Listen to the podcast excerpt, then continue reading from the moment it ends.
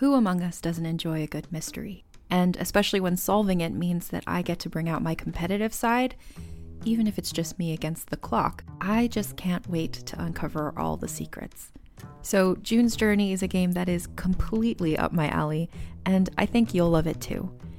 In June's Journey, a hidden object mystery game, you play as June Parker, who's on a quest to solve her sister's murder and uncover her family's many secrets.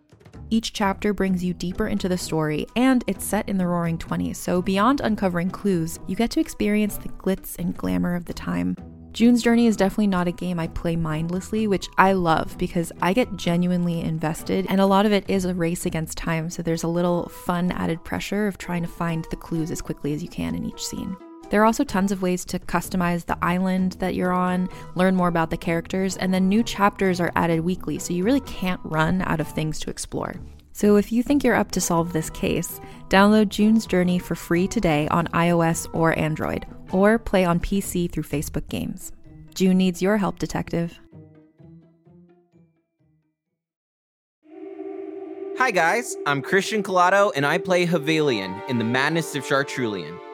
Havelion's journal was designed as an interactive guide to Arcus, with links to articles about a range of topics all within the world of Chartrulean. And now, we're bringing it to you here. The journal begins one Arcasian year prior to the events of Volume 1, with Havelion's first meeting with Chartrulean, and continues into what happens after the calamity. Performed by yours truly and featuring snippets of our original soundtrack by Sean Renner, we hope you enjoyed these little glimpses into the events that transpired prior to the series. Now that's out of the way. You ready to dive in? I am.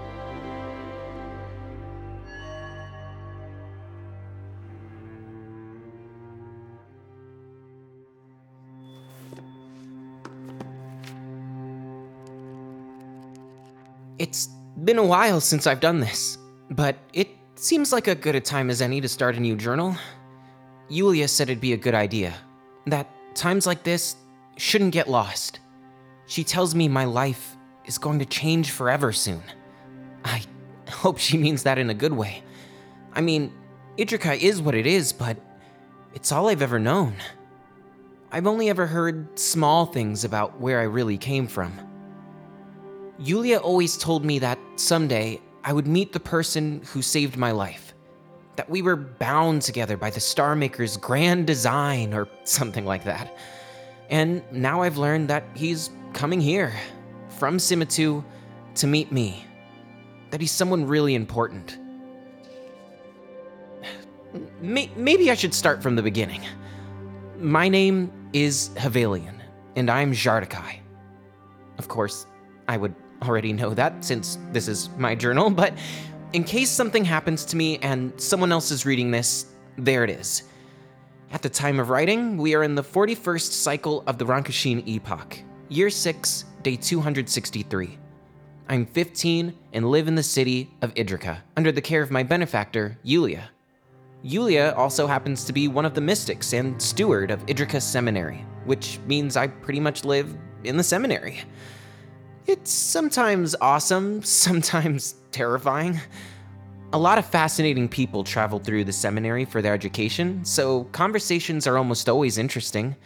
But there are areas of the campus that are haunted for sure. Mostly the ancient zones, where the elder mystics live. Even though I live so close to them, I'm still not really into the whole Jardejo thing. Jardejo was supposed to serve as a chronicle of human evolution, I mean, the word Jardejo itself means archive, but instead, it's turned into a religion. To me, it just means the division of humanity into opposing races, which hasn't been good for anyone. Idrika is mostly Jardakai, which is the second largest race on the planet. Simatu, Arcus's capital city, is mostly Old Blood. The Old Bloods have to use science to keep their genealogies alive, and they don't like to mix with the Jardakai. In fact, they'll do anything they can to keep us out of their precious city, but more on that later.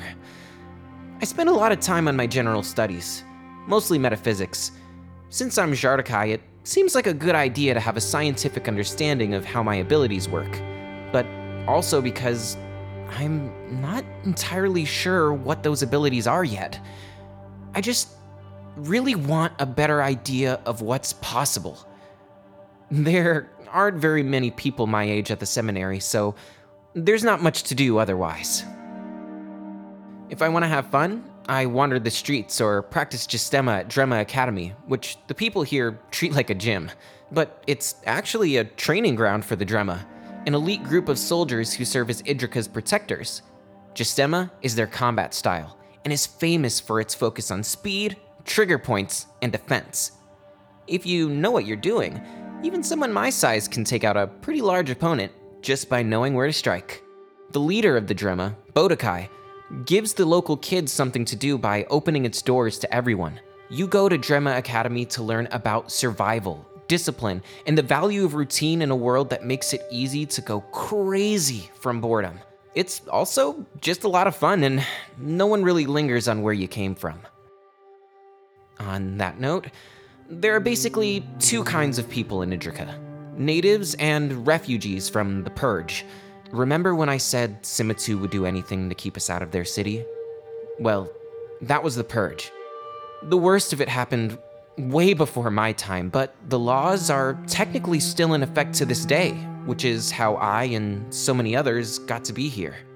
You would think that refugees have it harder than natives, but that's not really the case. Kids in general have it tough here.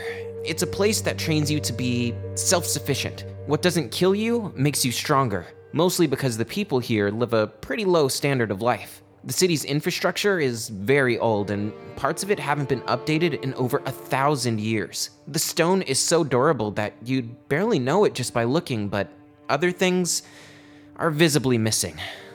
Like a good refuse system.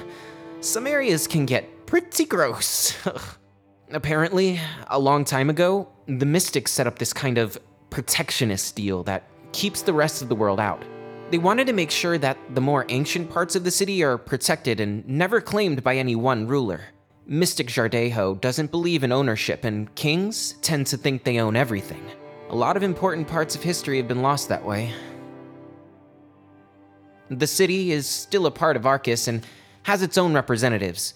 We get some resources like food and other things that are equally distributed to everyone globally, but lately, Idrica's slice of the whole seems to be getting smaller and smaller. Some say that the greed of a few is making it hard for food to come by for the rest of the world.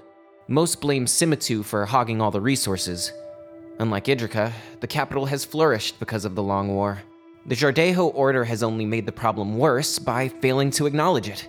Idrica feels pretty much abandoned, and the people don't really have a good attitude towards anything having to do with Simitu.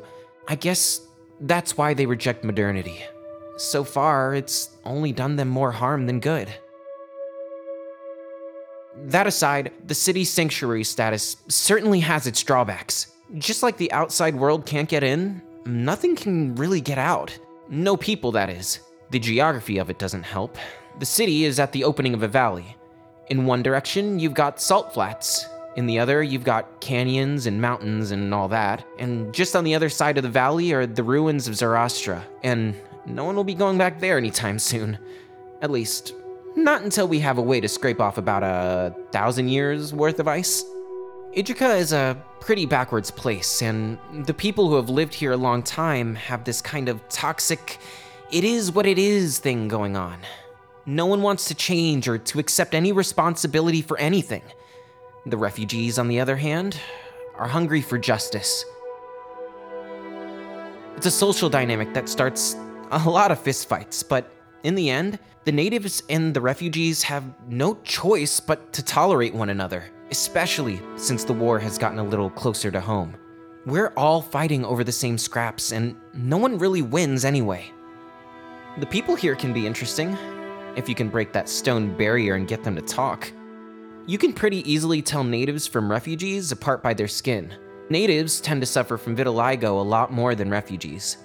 There aren't many diseases left on Arcus, but Idrica is pretty far behind other places when it comes to the health of its citizens. Another drawback of the city's sanctuary status, I think. The only good doctor in the entire place is in the seminary, and he spends a lot of time elsewhere. Anyway, none of that's really very interesting. I'm just a kid with no real experiences to write about, so all I can talk about is the world I live in.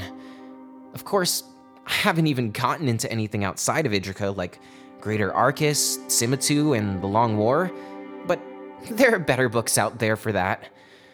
I think for now, I'm just filling pages because I'm a little nervous about who this mystery visitor might be, and whatever he might want from me. I guess I'll learn more soon enough.